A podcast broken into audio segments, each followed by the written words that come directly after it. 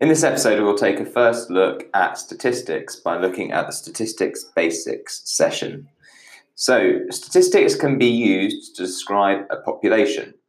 Some of the ways in which they in which you can do that is first of all using a range.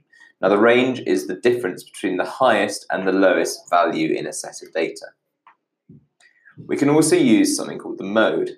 Now, the mode is the most common value in a group of, in a set of data and it's possible for there to be one mode or no mode.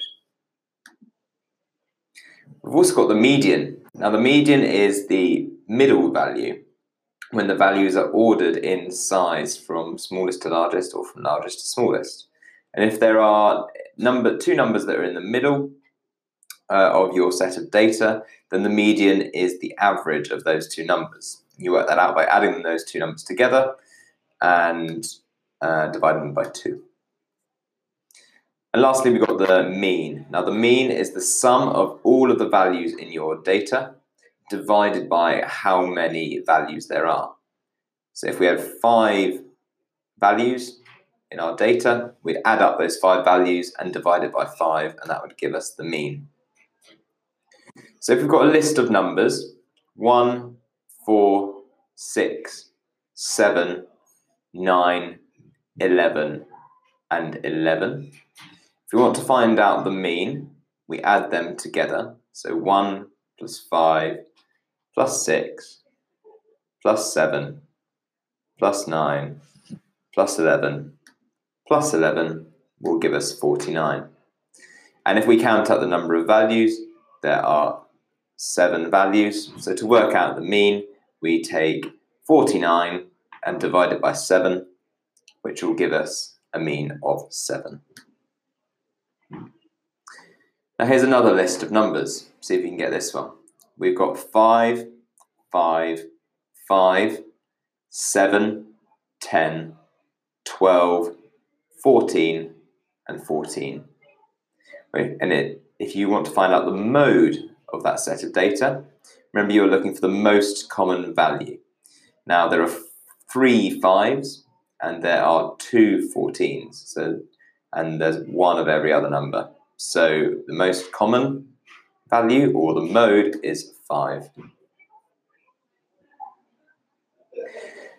Now, another way to, uh, basic way to sort of analyze some data is using quartiles. So the lowest, the lower quartile, median, and upper quartile are the values at 25%, uh, 50% and 75% through a data set. So the lower quartile is at 25% through the through the data, the median is at 50% through the data, and the upper quartile is at 75% through, a, through the data.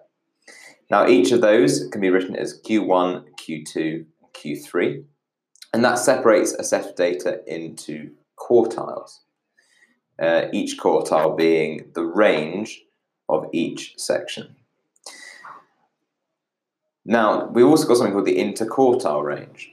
Now, the interquartile range is the value at Q3, so 75% of the way through the data set, subtract the value uh, at Q1, 25% of the way through the data set.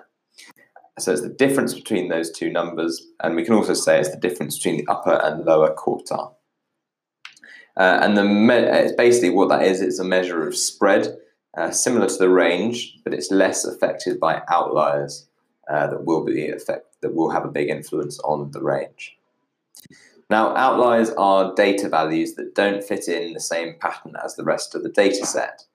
And what that means is if you've got a result that's way off compared to what you'd expect or what the other set of data is, then that is what we call an outlier.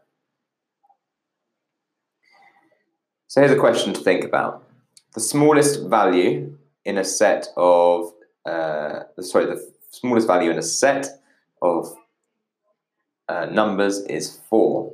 The range is 18. What is the largest value in the set?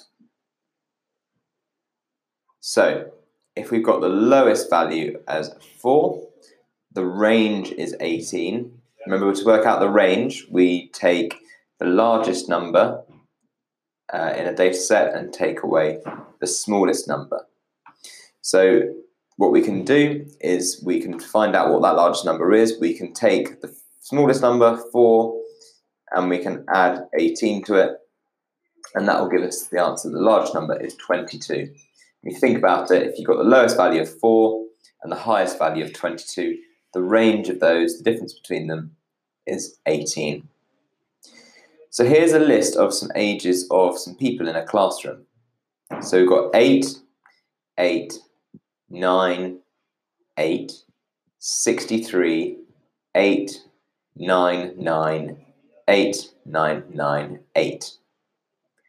Now, from that data, you probably noticed that one sticks out uh, compared to the rest of them. And the question I want you to think about is which of those is which of those pieces of data is the outlier. Well, everyone is aged eight or nine, apart from one person who is aged 63. So that will be the outlier. And I think we can probably assume that that's the teacher if it's in a classroom setting. So here's another list of numbers for you 5, 5, 5, 7, 10, 12, 14, 14. Now, if we want to find the mean of those numbers, we add them all up, first of all. So 5 plus 5 plus 5 plus 7 plus 10 plus 12 plus 14 plus 14 will give us 72. And if we add, if we count up how many values there are, there are eight values in this data set. So to work out the mean, we take 72 and we divide it by 8, which will give us 9. Now to recap, which of the following is more affected by outliers? Is it the range or the interquartile range? So which is more affected by outliers, the range or the interquartile range? If you remember, the interquartile range only takes the range between Q1 and Q3, that's at 25% through the data, and 75% through the data. And the range takes the full, uh, the full um, difference between the smallest value and the lowest value. So that one will be affected by outliers. If you found this episode useful and want to learn two times faster for free, head over to senecalearning.com or click the link in the bio to revise all your exam subjects for free.